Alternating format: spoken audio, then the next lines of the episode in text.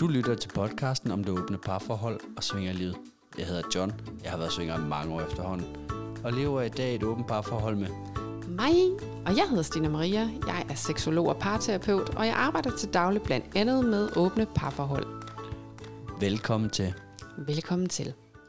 Bomber. Så landede vi i et afsnittet, der kom til at hedde Kærester, kærester ikke. Og øh, hvis Men vi er inden- lidt, øh, ja, hvis vi Inden- er lidt rustne her i stemmen, så er det fordi, vi har festet hele natten til Elements. Men dagen før det, og nok mere relevant for den her podcast, så har vi været i en klub på Sjælland. Vi har været i Holbæk på klub El Diablo. Det er første gang for os. Den, øh, jeg tror, den åbnede lige inden corona brød ud. Uheldigt tidspunkt. Har åben svingerklub på. ja, men den har været sådan lidt på ønskelisten noget tid, fordi billeder og sådan noget derfra har jo været set strålende ud. Ja, og vi har egentlig også kun hørt godt om stedet. At vi har jo hørt, at det var lidt lavt befolket, men rigtig godt om stedet. Men det er jo klart, at hvis man åbner en ny svingerklub, så tager det lidt tid at få præsenteret sit nye produkt. Og jeg er jo sådan en nørdet type, der godt kan lide at kigge i hjørner og, og kigge på maling og lister og stikkontakter. Og det er en fucker lækker klub, de har fået lavet. Og den har en god størrelse faktisk også, synes jeg. Ja, og altså virkelig fine detaljer, og øh, altså enormt flot øh, malet og, og sjove øh, Den er også godt udstyret. kunst på væggene, og altså, jamen, altså, sådan, altså virkelig øh, lækker svingerklub. Der er kredst om detaljen. Og Så- fin rum, som du siger. Ja. ja. Og sød personale. Virkelig. Så det, øh, Altså, ja. hvis man bor på de kanter, eller man alligevel er på de kanter, så vil det i hvert fald være vores varmeste anbefaling. Kig forbi. Det er ikke engang ret dyrt at komme ind. Nej, giv dem et så. besøg. Vi har jo så også snakket med dem om måske at skulle kigge forbi på et tidspunkt lige at give et lille oplæg. Så vil det jo være oplagt, øh, hvis ikke man har været afsted før og set klubben, at man så lige kommer og siger hej til os, og så øh, inspicerer lokalerne bagefter måske, hvis man får lyst til det. Jeg vidste, de ikke kom til. Det være, vi skal bolle jo. Ja, det er rigtigt. Jeg vil sige, det, er- det der gangbang-rum, de havde, Ja, det var fandme fint. Ja. Det, var, det var nu også... Øh, vi, vi kom jo ret mange mennesker, der lige skulle bolle i gang, kan man sige. Vi skulle lige bolle for, ja. som lige indtog deres parrum, for lige at sætte gang i tingene. Det er faktisk også godt rum. Ja, det er det. Og se en, altså jeg synes jo faktisk også, det er en ret god idé. Det er jo ikke noget, de har i Tukan, udover det darkroomet, det er forbeholdt øhm, øh, par indtil klokken 10, tror jeg det er, eller sådan noget. Men ellers er der jo ikke sådan noget, hvor, det, hvor du ligesom kun må komme ind som par. I Tukan, ikke? Det er der da. Hvad? Hemsen. Det er rigtigt. Og der er der også, øh, du, må, du må egentlig også kun komme ind som par i Tantra-templet. Ej, ja. Sorry. Det er bare fordi, du ikke kommer så meget i de der parrum. Ej. Der er for lidt det- single dudes. Der er simpelthen øh, alt for stejl trap derop til den hems. Nej, men det er da rigtigt. Der har vi da været op til. Nå. Men det er jo et ja. sidespring, Ja. øh, fordi det, det skal handle om, er jo faktisk dagens emne, som er kærester, kærester ikke. Og det vil jeg godt lægge ud med, at jeg jo midt på ugen fik en videosnapchat øh, fra faktisk deltageren i det her afsnit, som jo lige var blevet færdig med at høre sidste uges afsnit med Christian Øjvejlo, så hedder Historikeren og Filosofi, og han var helt fucking mindblowing over de her nye opdagelser, han havde gjort, mens han havde lyttet til det, og havde, havde lyst til at lytte det igen. Fordi der var en masse ting af det, de sagde, der fik hans tankegang og hans livsstil og hans måde at være på til at give mening. Og det skrev han jo også til Christian jo. Så der er nogle ting der, Jamen, som, er, som er interessant, og det, og det ved jeg jo også fra seksologens side af, ikke?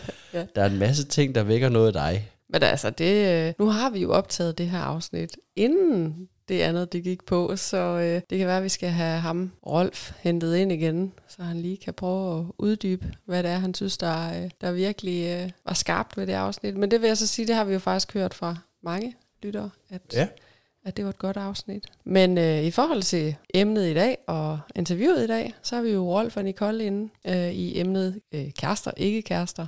Egentlig så øh, er det jo, ja, det kommer I jo til at høre, de er ikke kærester, selvom de øh, opfører sig lidt som, ikke? De lever jo i min optik lidt som kærester. De bor jo ikke sammen, eller altså på den måde. Men det kommer du jo også meget ind på det der med, er det bare ordet, og hvad er det for nogle kasser, der følger med ordet Ja, ja, og ja. opfattelser?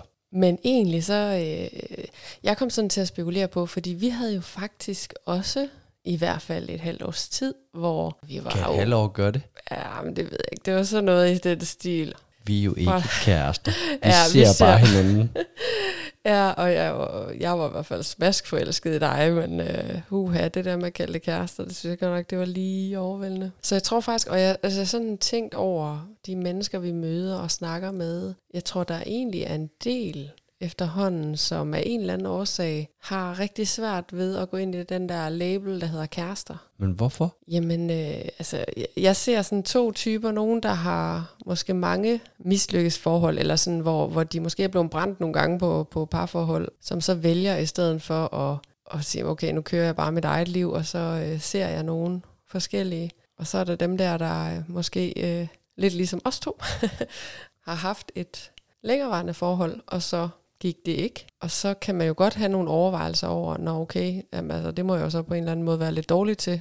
Øh, skal jeg prøve igen det samme, eller skal jeg lige, øh, lige prøve at mærke efter, om det egentlig er det, jeg vil? Så det var egentlig min teori. Men jeg synes jo også, at noget af, ej, jeg synes faktisk mega meget af det, Rolf han siger, også Nicole selvfølgelig, men, men rigtig meget af det, Rolf han siger øh, omkring at være utryg i et par for... Altså, Ja, det, du har stusset meget ja, over jeg hans... tror øh, faktisk ikke, han siger det ordret, men jeg stod sådan virkelig og mærkede den der, okay, hvor vild du er. Du er faktisk øh, utryg i et parforhold, og tryg øh, ved at være dig selv, hvor jeg egentlig... Øh, hvor, hvor jeg egentlig ser, at største part af os mennesker er jo tryggest i en relation. Trygge med vores partner. Ja, så han er faktisk lidt øh, modsat gennemsnitlig Ja, eller, ja, eller det, det ved jeg simpelthen ikke, om det er gennemsnittet, men, men ja, altså, øh, han er i hvert fald sådan modsat på den øh, konto, i hvert fald nogen. Øhm, og det kan der jo være mange grunde til. Han er selv lidt inde på noget omkring, og det er jo det, er jo det øh, alle dem, der har fordomme omkring åbne forhold, de, de vil synes, det er mega fedt at høre, ikke? fordi at han siger, at måske er der et eller andet med, med, min, med min opvækst og, og dertil øh, tilknytningsmønster. For sådan lige kort at nævne noget om det. Så for enkelhedens skyld, så deler jeg det op i, der er ligesom to, at man kan være utrygt tilknyttet, og man kan være trygt tilknyttet. Og de trygt tilknyttede, det er jo dem, der egentlig øh, at trives og har tillid i relationerne, og har tillid til andre mennesker, vil egentlig godt, og øh, ja, jeg tænker, det er dem, der er trygge i at være to eller flere. Ikke? At man har ligesom en, en base på den konto, hvor man er afhængig af andre. Og så er der de udtrykke, som øh, grundlæggende måske ikke stoler på andre, og er vant til ligesom at skulle kun have tillid til sig selv, øh, og skulle passe på sig selv. Det kan der jo være noget i. Han nævner selv, Rolf, at han nok er øh, lidt utrygt tilknyttet, og derfor måske har lidt svært ved at indgå et parforhold, fordi han passer på sig selv først på den konto. Ikke? Og derved kan nogen jo slå sig rigtig meget på ham tænker jeg også. Og det øh, er jo så et Ja, så andet... det er jo i virkeligheden lige så meget for at passe på eventuelt relationer. Ja, som det, altså kærester jo faktisk, Ja. ikke? Det er det, han, han har jo haft kærester. Og, øh, og, og det er jo det her med, jamen er det fordi man har erfaret, det går dårligt, når jeg har kærester. Jeg skal gå på kompromis med mig selv, og ellers så er der nogen, der slår sig. Så nogen kommer til at tabe. Det er måske hans erfaring. Øh, det kan det jo også handle om, ikke? Men jeg synes der også, der er noget stor værdi i det, han fortæller. Og det er jo lidt også en holdning, de har begge to, men specielt Rolf han i tale sætter det der med, hvis jeg har en, en kæreste, så er jeg nødt til at skal have, have den frihed. Der er en masse ting, der er vigtige for mig her i livet. Venner og familie og børn. Og, og jeg tror, at der er rigtig mange, der kan låse sig selv lidt i et kæresteforhold, parforhold, ægteskab. Kommer ind som sig selv og, og møder den anden, der også er sig selv, og skal mødes i det der jeg, og pludselig så bliver man, skal man være en person, når man er en kæreste. På den måde får sig selv låst fast, og der er Rolf jo meget bevidst omkring, at det vil han ikke. Han har ikke lyst til at være en person. Nej, og så kan man så sige tilliden til, at Nicole for eksempel er den person, som han faktisk kan være sig selv med. Tror han heller ikke så meget på, og jeg tror faktisk, det handler om lidt hans erfaringer. Fordi som han siger, de kan det hele, når, når det går i gang. Men på et tidspunkt, så bliver det svært, så bliver det for svært. Og den lige nu er det bare nemt, siger de. Ikke? Og det går jo, vi kender dem jo ret godt efterhånden. Ja, Og er det går sgu venner. godt, det gør det. Ja, de er gode sammen. Men det er jo faktisk noget, jeg har rigtig meget med, også i min bog og i mit øh, foredrag, det her med øh, at holde fast i dig og mig, og øh, også hvad der er os, ikke? Og, og vi sad lige og snakkede kort om det, inden vi gik på det her med, jamen vi, vi skal sgu også øh, indimellem lige have hævet os selv lidt ud af den Vi der... kan godt tabe sam- os selv lidt i processen nogle gange. Fuldstændig, fuldstændig. Specielt når der er meget fart på. Ja, men vi er jo så, kan man sige, heldigvis bevidst om, at okay, bum, nu skal vi lige have, øh, nu skal, vi lige have på lige, plads. Nu skal jeg lige finde mig selv igen i det her projekt. ja, lige præcis. Og så, Men skal vi ikke tage bare og lige lytte til dem, jo, og så tager vi lige en hurtig debriefing på den anden side? det gør vi. Ja, vi øh, har jo fået lukket et par fremmede ind i lokalet. Ej, ikke helt fremmede. Nicole og Rolf, velkommen til studio. Tak skal du have. Tak for det. Og øh, vi har øh, indfanget jer, øh, fordi jeg gerne vil lave et afsnit om noget med sådan, ja, hvad er det, du kalder det, babe? Jeg kalder det vel uh, bollevinder og lidt mere til. Ja. Måske. Ja, måske. Så vil I starte med at sådan lige at præsentere jer, og sådan hvad jeres relation er? Ja, start. Det kan jeg godt. Jamen, øh, jeg hedder Nicole. Jeg øh, har været øh, svinger i øh, nogle år efterhånden, og øh, kender lidt til det her miljø. Og øh, har også været med i podcasten før. Det er nok et af de afsnit, jeg refererer mest til på SoMe, fordi jeg plejer jo hver gang, jeg ser nogen, der leder efter en enhjørning, så plejer jeg bare at skrive til dem, I kan finde lidt vejledning. Vil jeg lige lytte til det afsnit, som er afsnit nummer 5, som hedder Enhjørning med Nicole. Yes. Det er dejligt. Og du har taget hvem med i dag? Jeg har taget Rolf med i dag, som øh, jeg har en relation med. Og det, Relation. ja, og Det det, det er det, kommer vi vi jo skal ind snakke på, lidt om ja. i dag. Ja, lige præcis. Øhm, så øh, bollevenner. Måske med mere. hvor gammel er du? Er? Jeg er 32 år, Ej, jeg troede, du var 25. får jeg til at vide. Ja, det Tak, tænkte jeg nok. øhm, ja, Ej, jeg er 32 år. Så har vi jo Så har Rolf. Rolfen med. Ja, jeg er 39 og har også svinget i nogle år efterhånden. Håndværkertype til daglig. Og i min fritid kan jeg godt lide at bolle. Det er faktisk en okay hobby at have. Ja, det er sådan set fint nok, ja. Jeg kan rigtig godt lide at bolle med Nicole. ja, vi har en åben relation. Vi har også nogle, nogle faste rammer, men primært er det en åben relation, ja. Så I har åben relation med regler, Halv om halv. Halv om halv. Ja. Um, Kan vi- det, det sætter vi seksologen til at spørge ind til. Hun Ja. har, Jamen, kan jeg jeg vil se. sprænges jo. Jeg synes, Ja. det, er, Vi det, kan jo godt dele den op i forskellige kategorier. Ja, det synes jeg. Øh, jamen, først og fremmest så, øh, det I kategoriserer jeres relation som er hvad? En åben relation, eller Ja, en fast ja, relation. En fast relation, ja. fast relation? Og øh, hvordan ser den så ud? Altså, når vi siger fast relation, så er det fordi, I siger, I ikke kærester. Ja. Hvor jeg spørger allerførst, den her faste relation, hvor lang tid har den varet? To og et halvt år, ikke? Ja, omkring, ja. Jeg tror, det er et par år, ja. Et par år. okay. Jeg tror, det er to år. Det er meget godt, vi ikke er gift. Ja, ja det Der er det. blive noget problem med det der med bryllupsdagen. Ja. ja. Jeg var faktisk inde og kigge på, hvornår det var. Og øh, dagen før, at det var to år siden, der øh, gav du mig en fin lille øh, gave i form af øh, et par mænd, der kom og boldede mig. Ja, det er jo for nylig. Eller, Så, øh, også for nylig. også for nylig. Et par eller seks. Så øh, ja, Men hvordan ser, Så sådan to. en, øh, hvordan ser sådan en fast relation så ud? Jamen, det er jo delt lidt op. Mm. Den del, er helt åben, det er, at, at vi, vi, vi lever som singler begge to. Og vi har ikke nogen regler for, øh, hvem vi må bolle, eller hvornår vi må bolle andre. Eller, altså i den, den del, så er vi jo frit stillet på begge sider til at date og flirt og tage i klub, ligesom det passer os. Så har vi jo begge to også et, øh, en ret stor kærlighed for BDSM.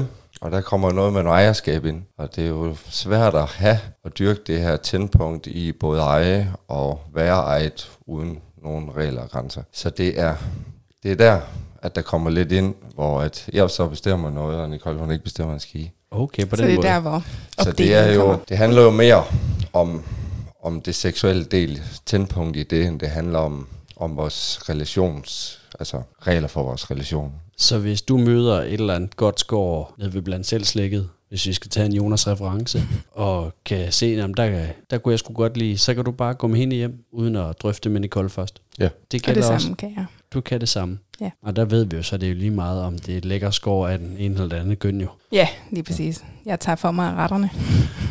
Men hvad så? Øh, nu siger jeg selv det her med BDSM og ejerskab, og vil da også gerne break over for lytterne, at vi var vidner dengang, at der blev skrevet under på den her kontrakt, I også så fint har udformet og underskrevet. Når så det, det kommer til BDSM, så er der nogle grænser og regler, eller hvordan?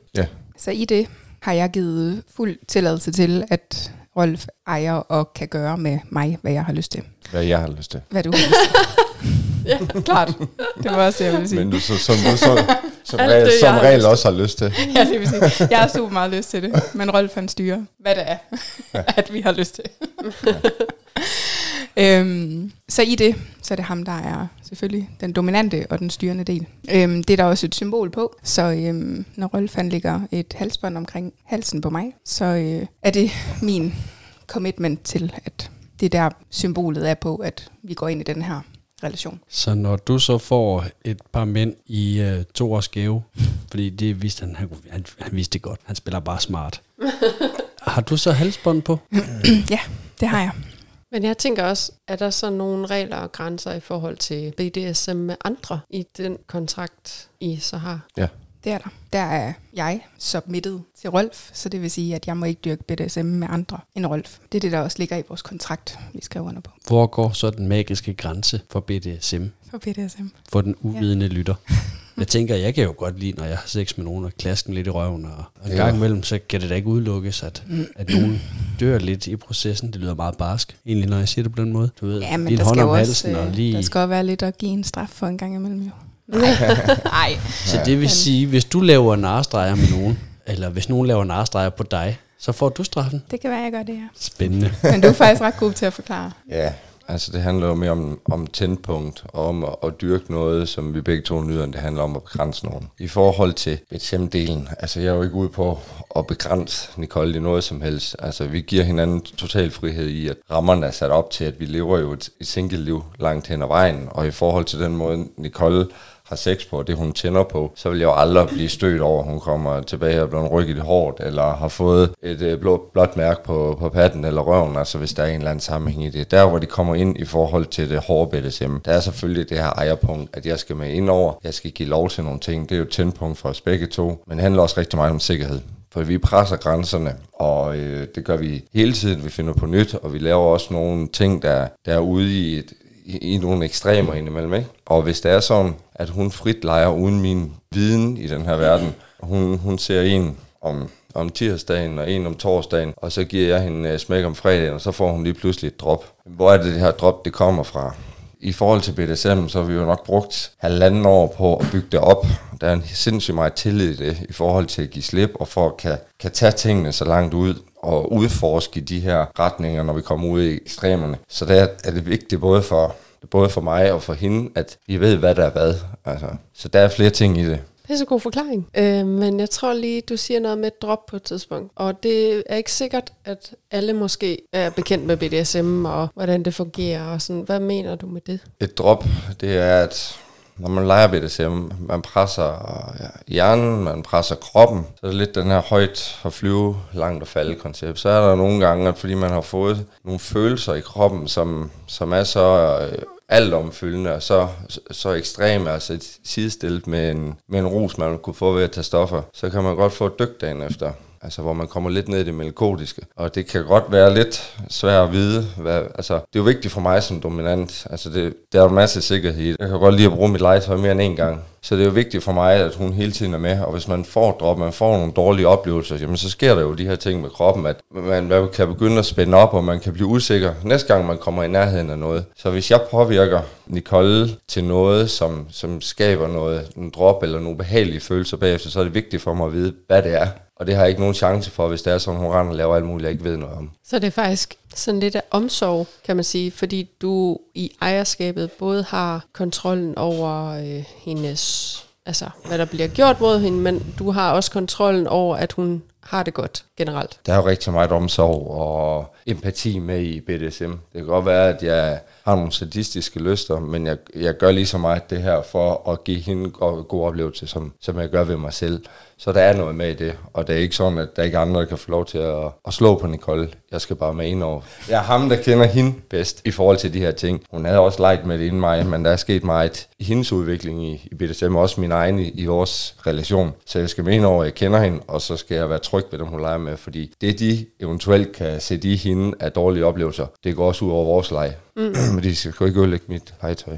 Og for mig handler det jo også lige så meget om, Rolf siger, jamen det er halvandet år, vi har prøvet, altså, eller hvor vi har bygget det her op. Øhm, så om jeg øh, blinker med det ene øjenbryn, eller vipper med min tog, så ved han næsten, hvad det betyder. Så, øh, så det er også lige så meget en tryghed i, at jeg kan falde ind i det, og være tryg i at, og give mig hen til det, der nu skal ske, som jeg jo typisk på ingen måde overhovedet har nogen idé om, hvad det er, at der skal foregå. Øhm, så hvis jeg skal gå ind i det og submitte mig til, at det her, det kommer, altså jeg kommer levende ud af det her, jamen så bliver jeg også nødt til at være sikker på, at det er en person, som, øh, som har mig hele vejen. Og det, øh, og det har vi bygget op igennem rigtig lang tid. Så, så lige meget næsten, hvad jeg går ind i, og hvor bange jeg kan blive, og hvad der nu kan ske, jamen så ved jeg, at, øh, at han i sidste ende har mig. Så det vil jeg ikke gøre med hvem som helst. Så det er jo også det, der ligger i at sige, mm, jeg giver det her til dig 100%, fordi jeg ved, at du har mig. Jeg har et lytterspørgsmål allerede inden det er kommet. Det er bare, at nu siger du, kom levende ud af det, Nicole, og Rolf, du siger nogle gange, så er det sgu lidt ekstremt. Så hvad er ekstremt?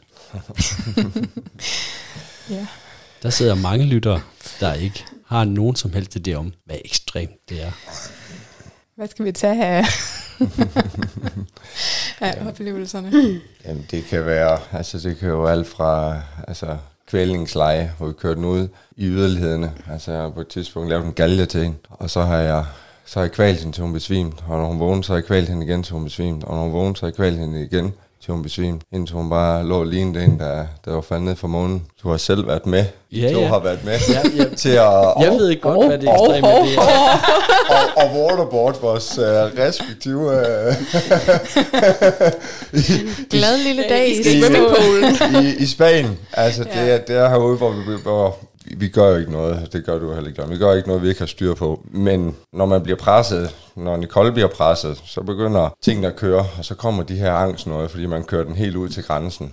Så de kan godt få følelsen af at nu dør jeg sgu snart, ikke? Og det er jo det, der giver de ekstreme følelser i kroppen, og giver effekten på den anden side, jo ikke? Men jeg har jo nu også hørt nogle dominante tale om den her med, at jeg gider sgu ikke samle min bund op efter en anden dominants rod. Altså, mm. er der også noget i det? Jamen altså, Rolf han siger det jo meget fint lige før. Jamen, altså hvis jeg leger med en om tirsdagen og en om onsdagen og leger med ham om torsdagen, jamen, så kan der på et eller andet tidspunkt måske komme noget, der er for meget. Og hvad er det, som man skal tage at føle på? Jamen er det tirsdag, er det onsdag, eller er det reelt ham, der har gjort noget? Jamen hvor er vi så henne af i det? Her der har han fuldstændig styr på. Det er det her, vi har leget med. Så hvor skal vi tage fat? Ja. man kan sige, hvis det kom der til det der med at rydde op en anden tops øh, rod, altså, det vil jeg ikke vil sige, at jeg ikke vil gøre. Hvis det er sådan, at jeg skulle give Nicole lov til at lege med en anden top, så er det en, jeg føler mig tryg ved. Og skulle der så komme noget alligevel, så er det noget, jeg giver lov til for hendes skyld. Altså, for at hun kan få en oplevelse, fordi det vil jeg ikke give lov til, med, det, med mindre det er noget, hun har lyst til. Jeg kan godt nogle gange tage nogle andre med ind over, når jeg er der,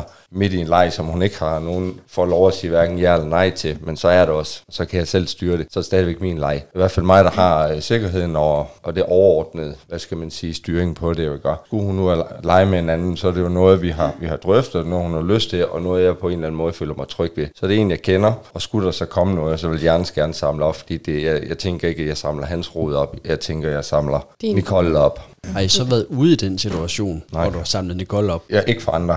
Ikke for andre, men du har, du har selv. En gang har vi droppet og hvordan griber du så det an? i snak og gå tilbage. Det er jo bare, altså, få det ned på, at så ved, det bliver godt igen, og vi har gået tilbage, og vi har snakket om det positive i det, og prøve at forvente nogle af de her lidt ubehagelige følelser i kroppen, og prøve at kigge tilbage på, hvad det kommer fra, og hvorfor er det, det er blevet udløst her, fordi at vi jo har leget med noget som tusind gange, som, øh, eller i hvert fald flere hundrede gange, som er, hvad skal man sige, lige så groft, eller lige så tungt som det her, og måske også noget der, hvorfor at det kommer nu. Så har vi kigget på det, og så vi snakket tilbage, og så er det jo ligesom også begyndt at dæmme, at der har også været meget andet, der flød, altså personligt udfor og sådan ting, og så er det jo egentlig stille og roligt blevet vendt, at det bare er, det er okay, altså det er, at det lige er lidt tungt, og det er lidt træls, og det er jo ikke ens betydning, at vi ikke har lyst til at fortsætte, og få vendt stemningen en lille smule, og så kommer det jo stille og roligt altså tilbage. Det er jo, det er jo ikke en permanent tilstand, at de ryger i. Så I jo har egentlig også rigtig mange forskellige typer, også private samtaler i den her åbne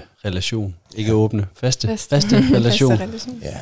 Ja, det er jo kommunikation, og det er snakke, og det er at vende forskellige ting, øh, og det, det handler det rigtig meget om. Seksologen og parterapeuten tør ikke at spørge. Det tør jeg godt. Når I nu har en fast relation, men I ikke er kærester, men I snakker om tingene, der sker. I har sex sammen. I har BDSM sammen. Hvis man ikke kategoriserer det som sex. Hvorfor er I ikke kærester? Du, du, du, du.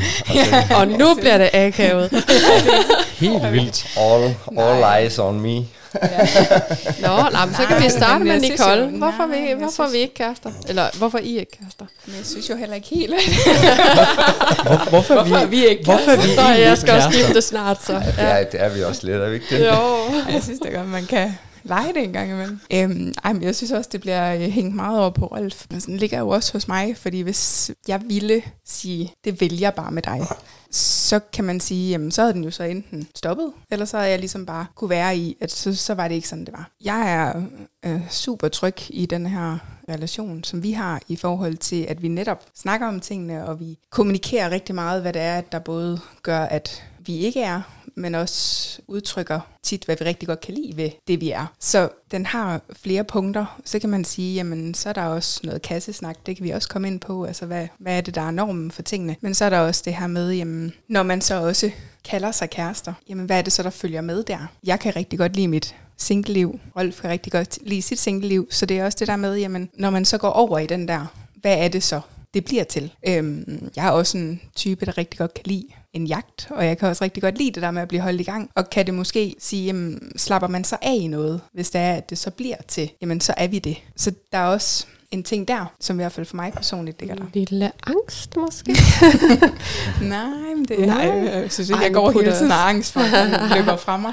Nå, det, mere end angst for at binde sig, det var mere det her. Hvor ja, altså det, øh, vi, vi har jo begge to været i relationer, hvor vi har bundet os til ting, og hvor der måske har virket godt i, i større og mindre grad, og måske knap så godt også. Så, så jeg tror, at øh, jeg slapper rigtig meget af i den relation, vi har. Men jeg tror, øh, lige inden vi er færdige med dig, Nicole, mm. så vil jeg bare lige spørge dig.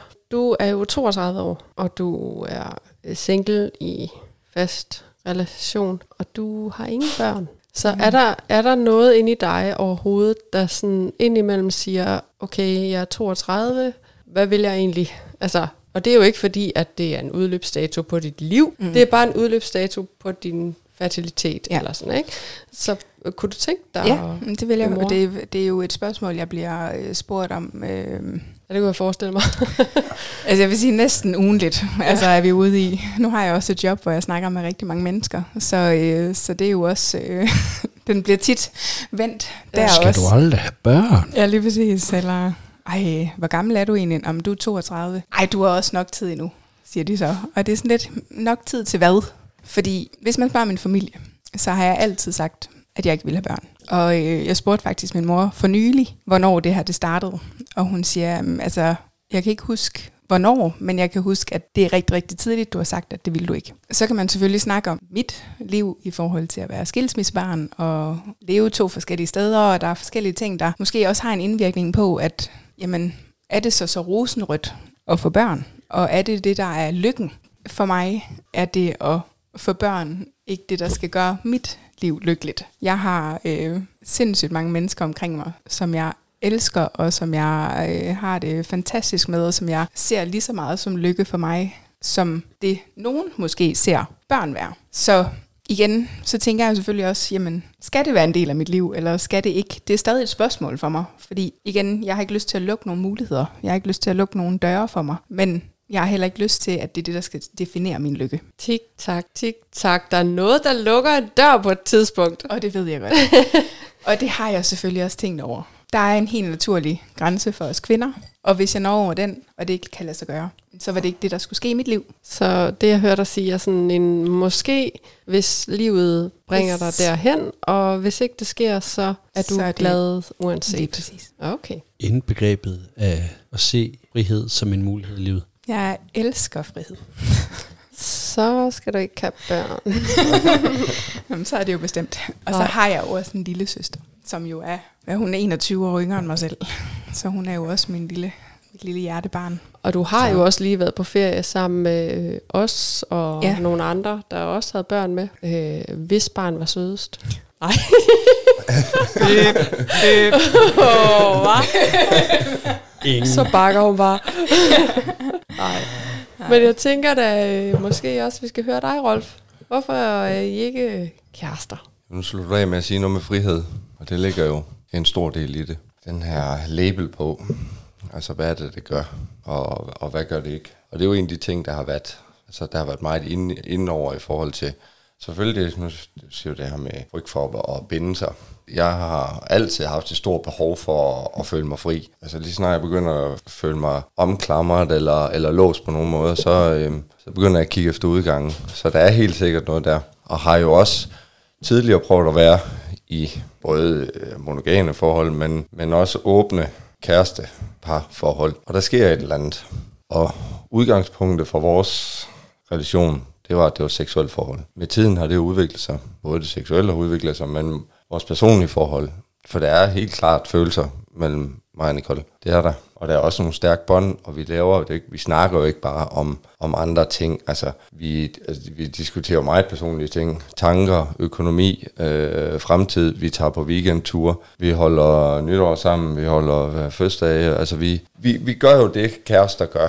Men vi er begge to også nogle meget selvstændige mennesker. Øh, vi arbejder rigtig meget. Vi har nogle planer for os selv. Udover de ting, øh, altså, vi, vi gør sammen. Og det her med, altså gammel ordsprog der, man kan ikke få det hele, og, og alle de her ting. Men hvorfor? Altså, man bestemmer det selv, og jeg har bare altid været den der udbryder, lidt en rebel, og, og det sorte får. Og hvorfor skal man ikke kunne få det gode for et forhold, og få friheden for, for single samtidig? Hvis man finder en, der, der vil det samme som en, så kan man jo. Og det tror jeg bare, at vi har fundet noget her, og hvorfor er det, vi skal sætte den her label på nu? For vi ved jo godt, hvad vi har. Så det eneste, vi kan få ud af at sætte en label på, det er en risiko for, at der er noget, der kan gå den anden vej, for vi kan ikke få det bedre, end vi har sammen. Men er det fordi, at I har den der, nu du kalder det en label, og du kalder det en kasse, Nicole, det der med, at, at hvis man kalder sig kærester, så skal man passe ind i det, alle andre forbinder med at være kærester. Det kommer man nok ikke til, når du siger alle andre. Nej, det fordi, vil det nok aldrig være. nej, fordi vi er jo så åbne og så frie, som vi kan være i forhold til, altså nu, med, med det seksuelle, der er, det jo, er vi jo bare begge to meget på, og vi leger begge retninger. Jeg tænder sindssygt meget på, at Nicole er sammen med andre, og Nicole tænder sindssygt meget på, at jeg er sammen med andre, både hver for sig, og vi har jo ikke den her uro omkring, når vi sender den ene eller anden til, så alle andre, det, det, der, der passer vi nok ikke ind i. Men det er noget, jeg har tænkt meget over, det er noget, vi har snakket meget over det her. Altså, hvad er det, vi kan vinde ved at kalde os kærester?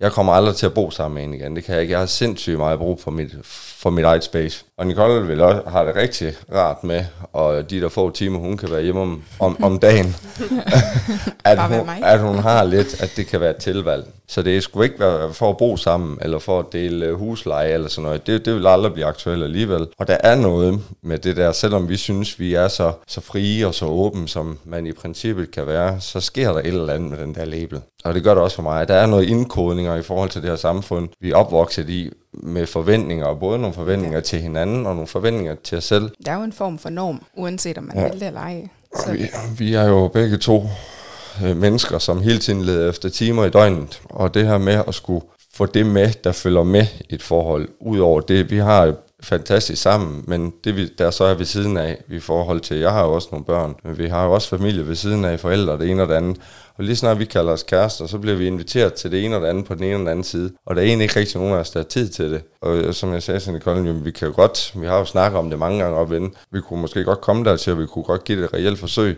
Men så skal du vælge mellem, når det er sådan, din mor inviterer os på øh, kaffe søndag eftermiddag, så skal du vælge mellem, om vi to vi skal være sammen, og vi skal tage klubber, og vi skal gøre de her ting, som vores relation primært er, eller hovedsageligt er, er baseret på eller om vi skal sidde og spise småkager og drikke kaffe. Der er ikke plads til begge dele. Og det her, det fungerer bare, og det har, vi har det virkelig godt i det. Så hvorfor er det, vi skal lægge noget mere oveni, eller prøve at, at risikere nogle ting, som, som vi ikke rigtig ser nogen gevinst i? Det vil sige, Nicole, at din familie ved ikke, at, at Rolf er til, og Rolf, din familie ved ikke, at Nicole er til. Jo. jo.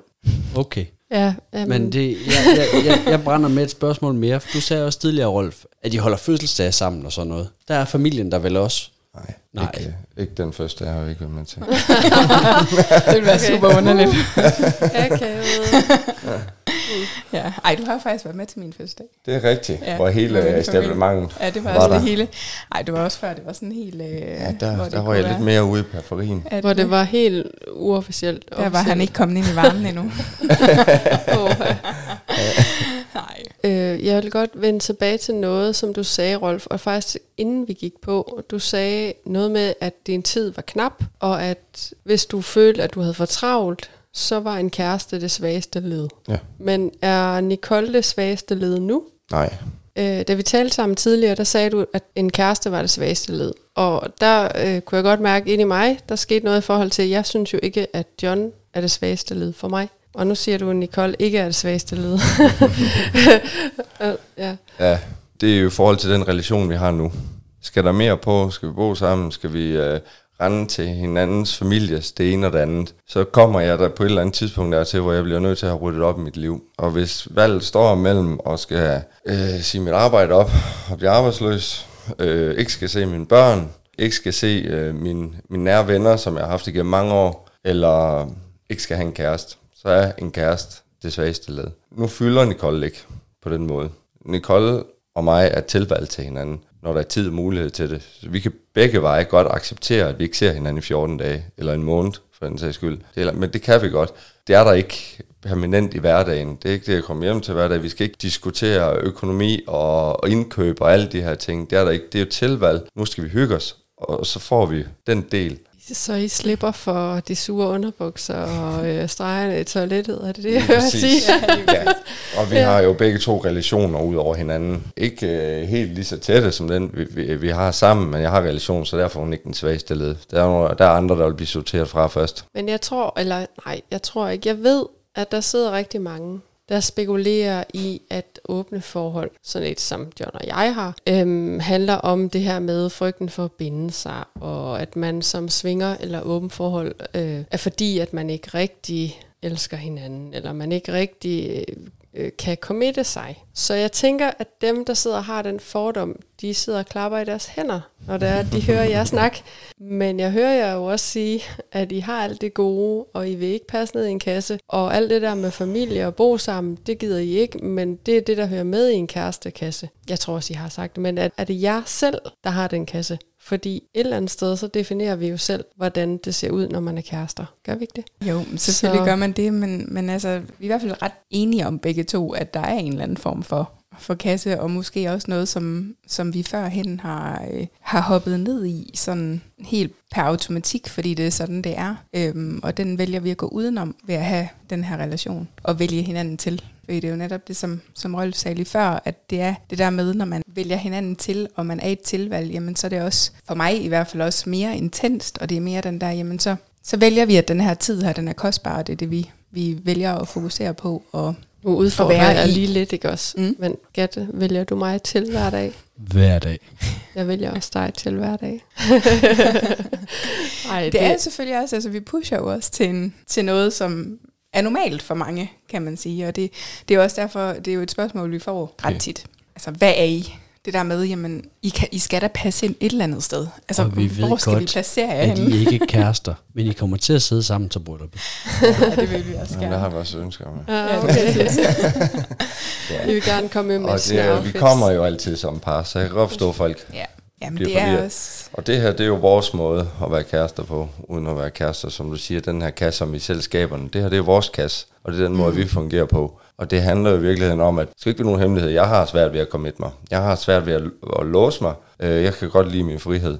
Og begge to tidligere i, altså tilbage, har vi jo nogle ting med, som tingene har gentaget sig, sig selv. Jeg har været i, igennem min tid, eller været i rigtig mange kortvarige forhold. Og det kan jeg så se i bagspejl have flere ting at gøre. Altså, det har også været mange monogame forhold, og jeg fungerer ikke i monogami. Det er jo så blevet klogere på, efter jeg blev ældre. Men det er også det her med at, at være låst. Og nu har vi startet jo egentlig bare med at være løst, og øh, det er som, ja, vi har knaldet, og vi har datet, og vi har hygget.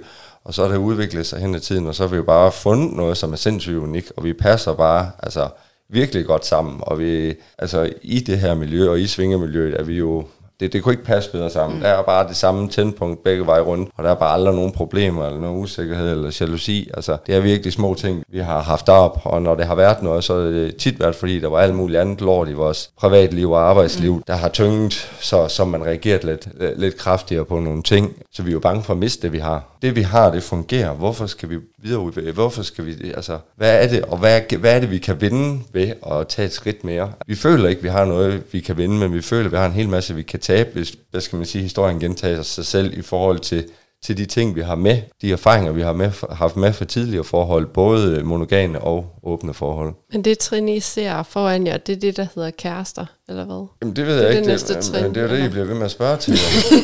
så, så, fucking så, så, så, det, er den, det er den, jeg taler ud fra. Mm. Altså. Ja, men jeg spørger egentlig, altså, er det det trin, I snakker om, at hvis I tager et trin mere, så hedder I kærester? Og det er det ja. trin, I ikke har lyst til at tage?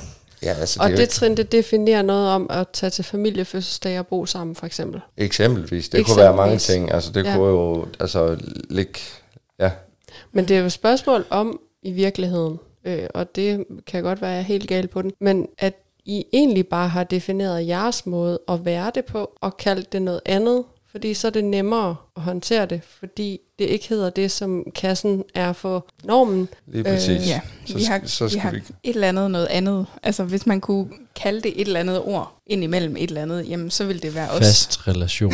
Jamen, det er bare nemmere, fordi Jamen. Jamen. det, der sker, hvis vi kalder os kærester, så er vi, at hele min familie inviterer hende med til alt muligt, og hele hendes familie inviterer mig med til alt muligt. Og så skal vi gang på gang på gang sige, det kan hun ikke, hun er på arbejde, det har vi aftalt, det gør vi ikke, jeg tager heller ikke med andre.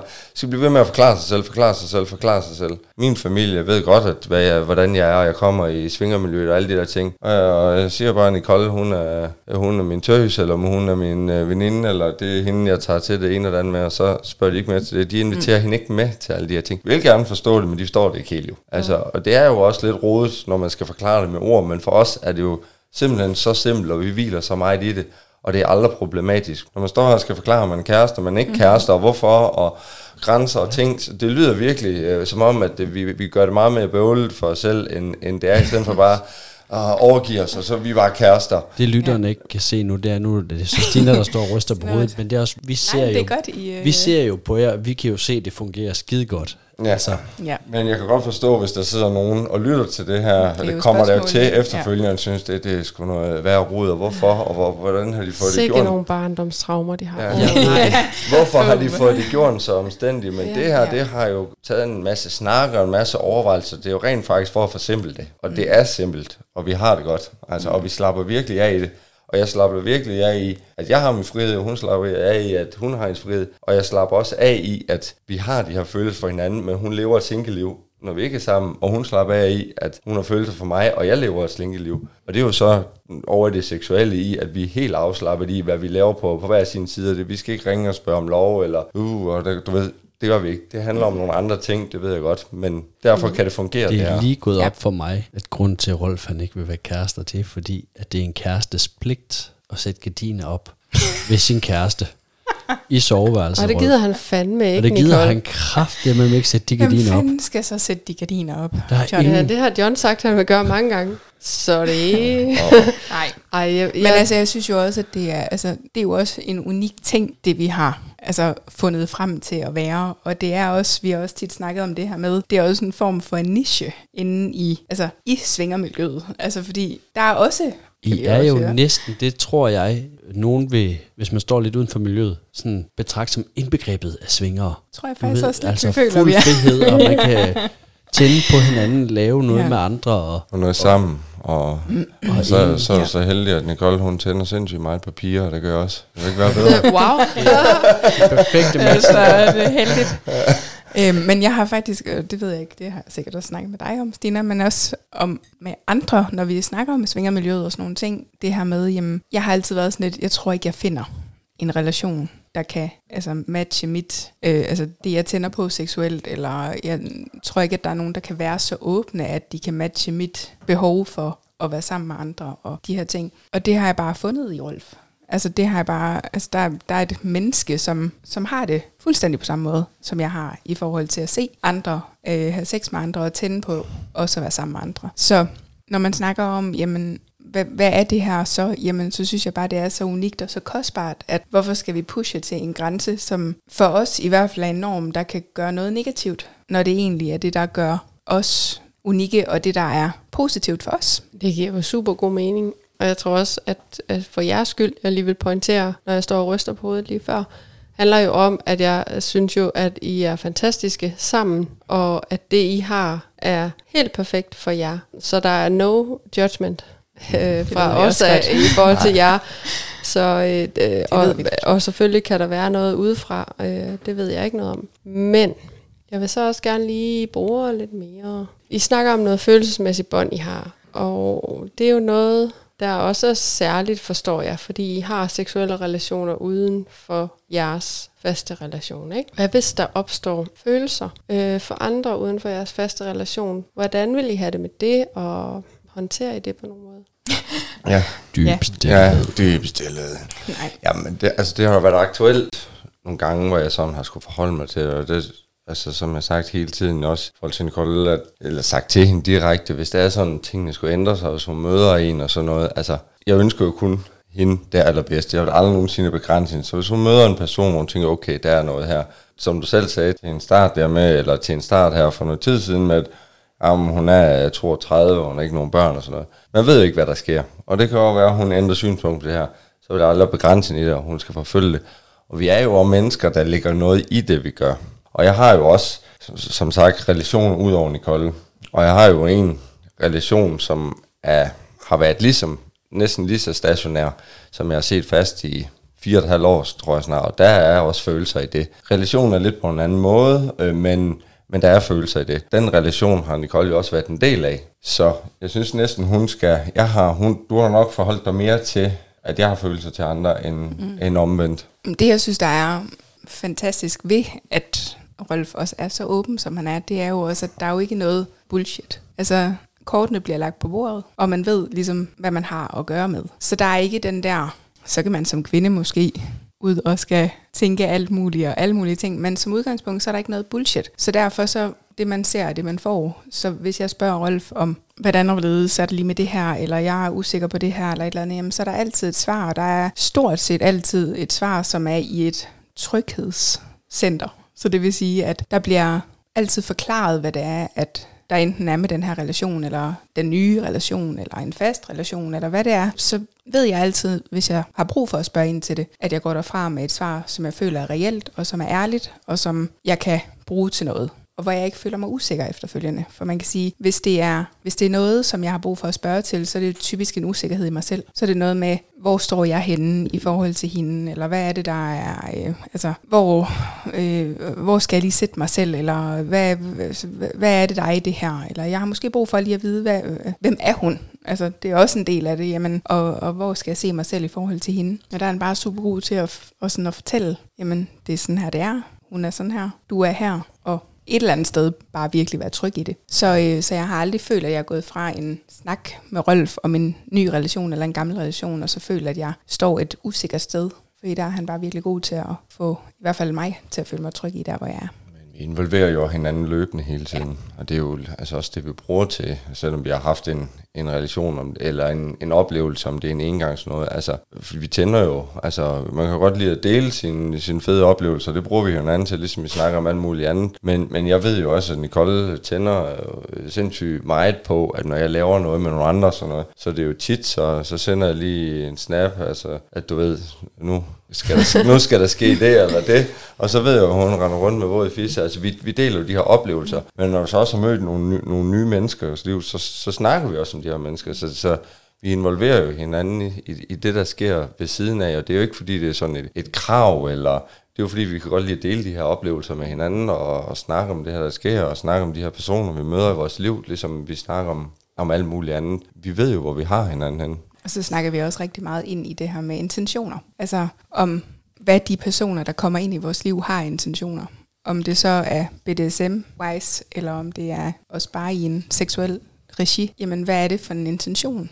Fordi det er klart, at man enten som mand eller som kvinde, at man kan føle sig truet på, altså på sin relation, hvis der er en, der kommer, og hvor man måske føler, at der er et eller andet, den, kan til, den person kan tilbyde, som man også selv kan tilbyde. Så det her med, jamen, hvad er det for nogle, for nogle intentioner, folk kommer ind i, i vores liv med. Øhm, men der er vi også bare enormt gode til lige at, også at få snakket med også de respektive nye personer, der eventuelt kommer ind. Jamen, hvor er det, vi er henne af, og hvor, hvad er det, der betyder noget? Fordi jeg møder jo også øh, mænd, som godt kunne tænke sig at øh, have et eller andet BDSM øh, relation til mig, eller som godt kunne tænke sig lige at prøve at slå på mig, eller lige prøve de her ting. Meget hurtigt, så får jeg den lagt ned og sagt, jamen, det er bare ikke den vej, vi skal gå. Så hvis vi skal have en relation, jamen, så er det en anden vej, vi skal gå. Og det samme tænker jeg også, at, at Rolf han gør, om det er det ene eller det andet. Nu kan man så sige, at Rolf er lidt mere fri til at gøre, hvad han vil lige i det.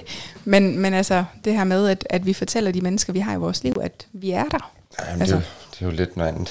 Altså Men, i forhold til, når det er relationer, eller det, det, det er et enkelt leg. Altså fordi i forhold til den her BDSM-relation, vi har, der er jo heller ikke interesseret i at få, få, øh, altså få andre ind over. Kan have en relation lige, jeg slår ind imellem på andre, så er det en eller anden sammenhæng, eller det er en kammerat, der beder om, om at slå på, på hans kone, eller hans tøs, eller et eller andet, der lige skal lege sig prøves af, men, men det er jo adskilt fra at skal påbegynde en ny BDSM-relation. Men hvad så, hvis du på et eller andet tidspunkt igennem dit single Nicole, møder et eller andet fyr, hvor du tænker, her er potentiale for, for mere dybe følelser. På det tidspunkt, der antager jeg, der har du så fortalt ham, at Rolf eksisterer. Men altså, går du så også til Rolf og siger, ved du, ham her, det kunne sgu godt blive til mere. Ja. Og ja. hvordan tager du så det, Rolf, hvis det sker? Det ved jeg ikke. Er det sket? Ja. Ja. Det er sket. Det er sket i nyere tid, ja. Det er for nylig. Nå ja, sgu da, det er det da. Det ved jeg da også godt. øh, jamen, så tager vi jo en snak om det af omsorg for hende. Jeg kan jo godt sige sidestille mit eget lidt. Selvfølgelig sker der nogle ting inde i mig. Da jeg begynder også at tænke, okay, nu er der noget, altså, hvilken vej drejer det her? For jeg er godt klar over, hvis det er sådan, at Nicole finder en, og de skal finde ud af, er det her virkelig noget, hvor følelserne er, er gensidige, og, og de skal have en tæt relation, så vil jeg stå i vejen for det.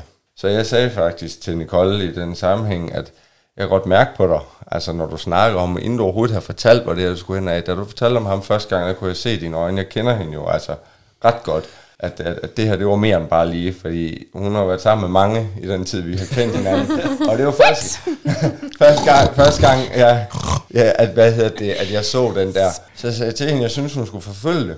Og hvis det er sådan, at øh, hun har brug for, at vi tager øh, to måneders pause, sådan at du kan finde ud af, om det her det er noget, du skal videre med, så synes jeg, du skal gøre det, fordi for sådan en fyr, der kommer ind fra sidelinjen, og jeg har den her rolle over for Nicole, som jeg har, han vil også blive afskræmt af det. Og han vil også føle, at der ikke var plads til ham. Så hvis Nicole føler, at der var det her, så vil jeg trække mig tilbage, og så måtte vi, vil jeg give hende to måneder, og så måtte vi jo veje op på, hvad der skal ske. Og hun skulle finde ud af, hvad det var, og hvilken vej hun ville lide. Men, men jeg gav hende friheden mm. til at, at forfølge det, og så træde skridt tilbage, for jeg skal ikke være en begrænsning for hende, lige så vel jeg aldrig nogensinde vil tillade nogen at være en begrænsning for mig. Altså fuck Tobias Rahim, du er fucking en stor mand.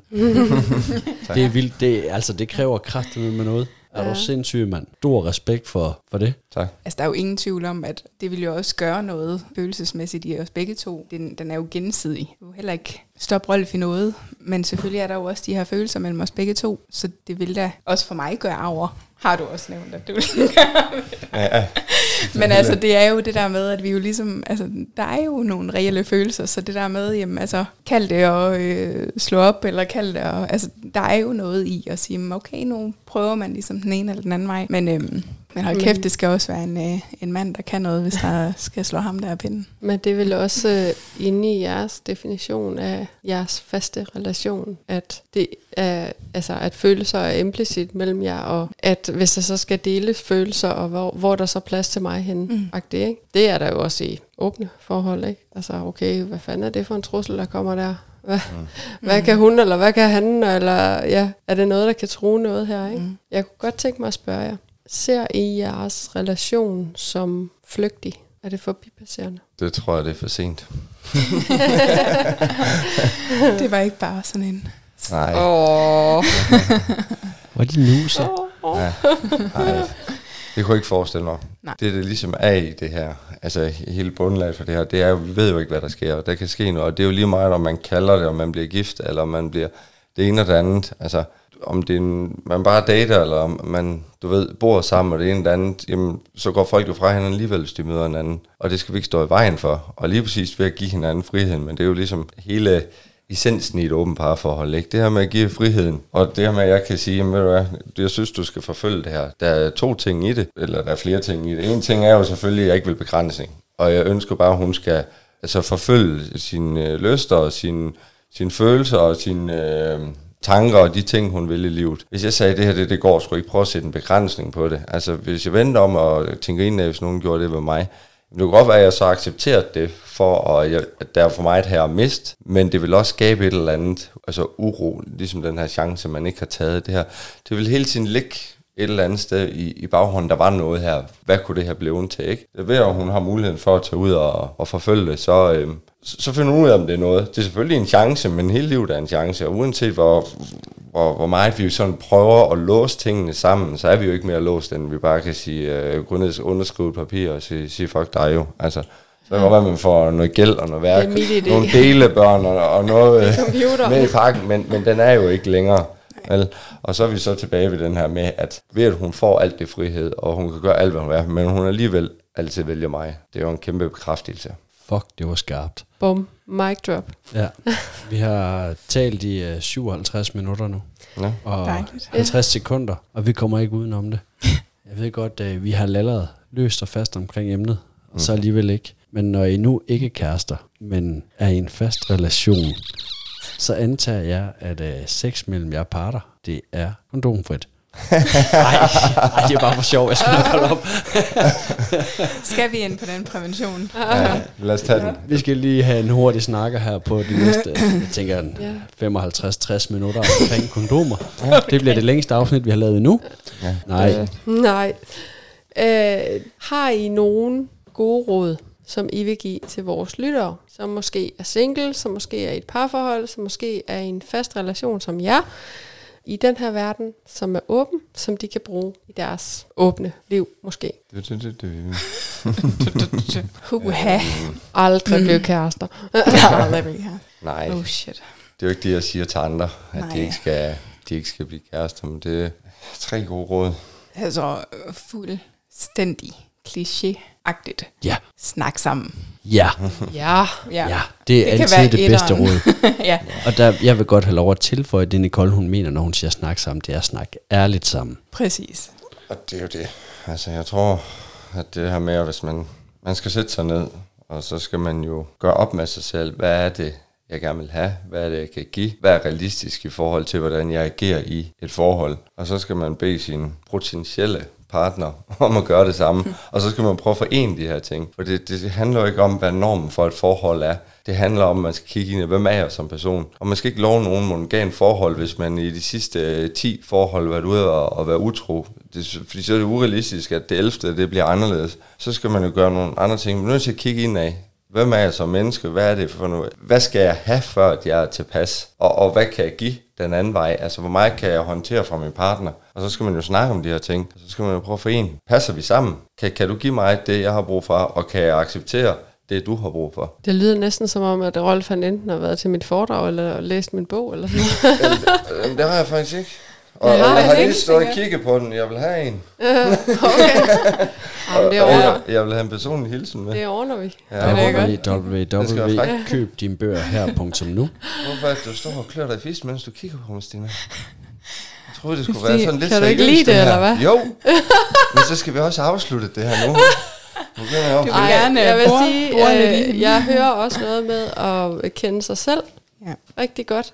Og øh, så hører jeg også noget omkring mavefornemmelse. Føle sin mavefornemmelse. Og være ærlig omkring den. Både over for sig selv og over for sin partner. Og i forlængelse af det, så vil jeg også tilføje sådan noget som ens seksualitet, eller det man tænder på. Fordi man kan også sagtens møde nogen, som for eksempel har prøvet det her med at enten være utro, eller være den, som det sker. Hvad hedder sådan noget? Den, som Som man er utro overfor. En Ja. offer. Et En offer. Ja, lige præcis. og, så, øh, og så kan man måske tænke, at et åbent parforhold er vejen ud af det, eller at man tænker, mm, så lad os bare åbne op, fordi det er noget nemmere. Men hvis man ikke tænder på den del, så tror jeg bare ikke på, at det kan være godt på den lange bane. Man skal på en eller anden måde, og det, nu kan man sige, at det måske er en større udstrækning med mig og Rolf, men i hvert fald på en eller anden måde synes, at det er frækt, at ens partner er sammen med andre, hvis man i hvert fald gerne vil åbne op. Men det kommer vel også an på, hvordan man åbner op. Det er fuldstændig, hvordan Fordi man er åbner op. mange- Altså, jeg mener også det her med, altså, hvilken grad det er. Mm. Det kan være sammen, det kan være hver for sig, det kan være, øh,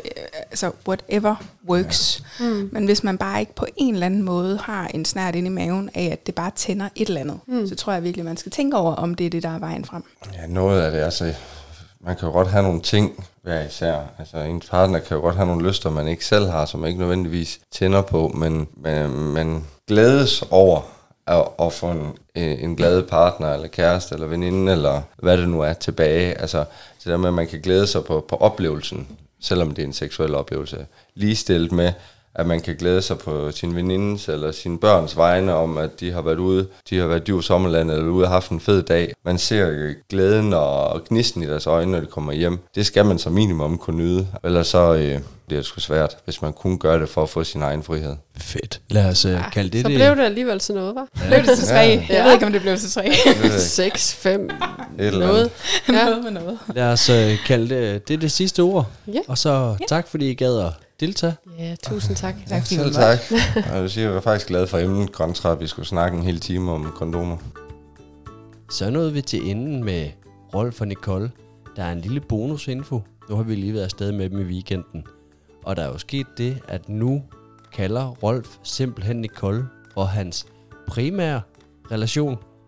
Og Nicole kalder Rolf for hendes mandsperson. Ja, Var det ikke sådan, det blev? jo lige præcis. Ja.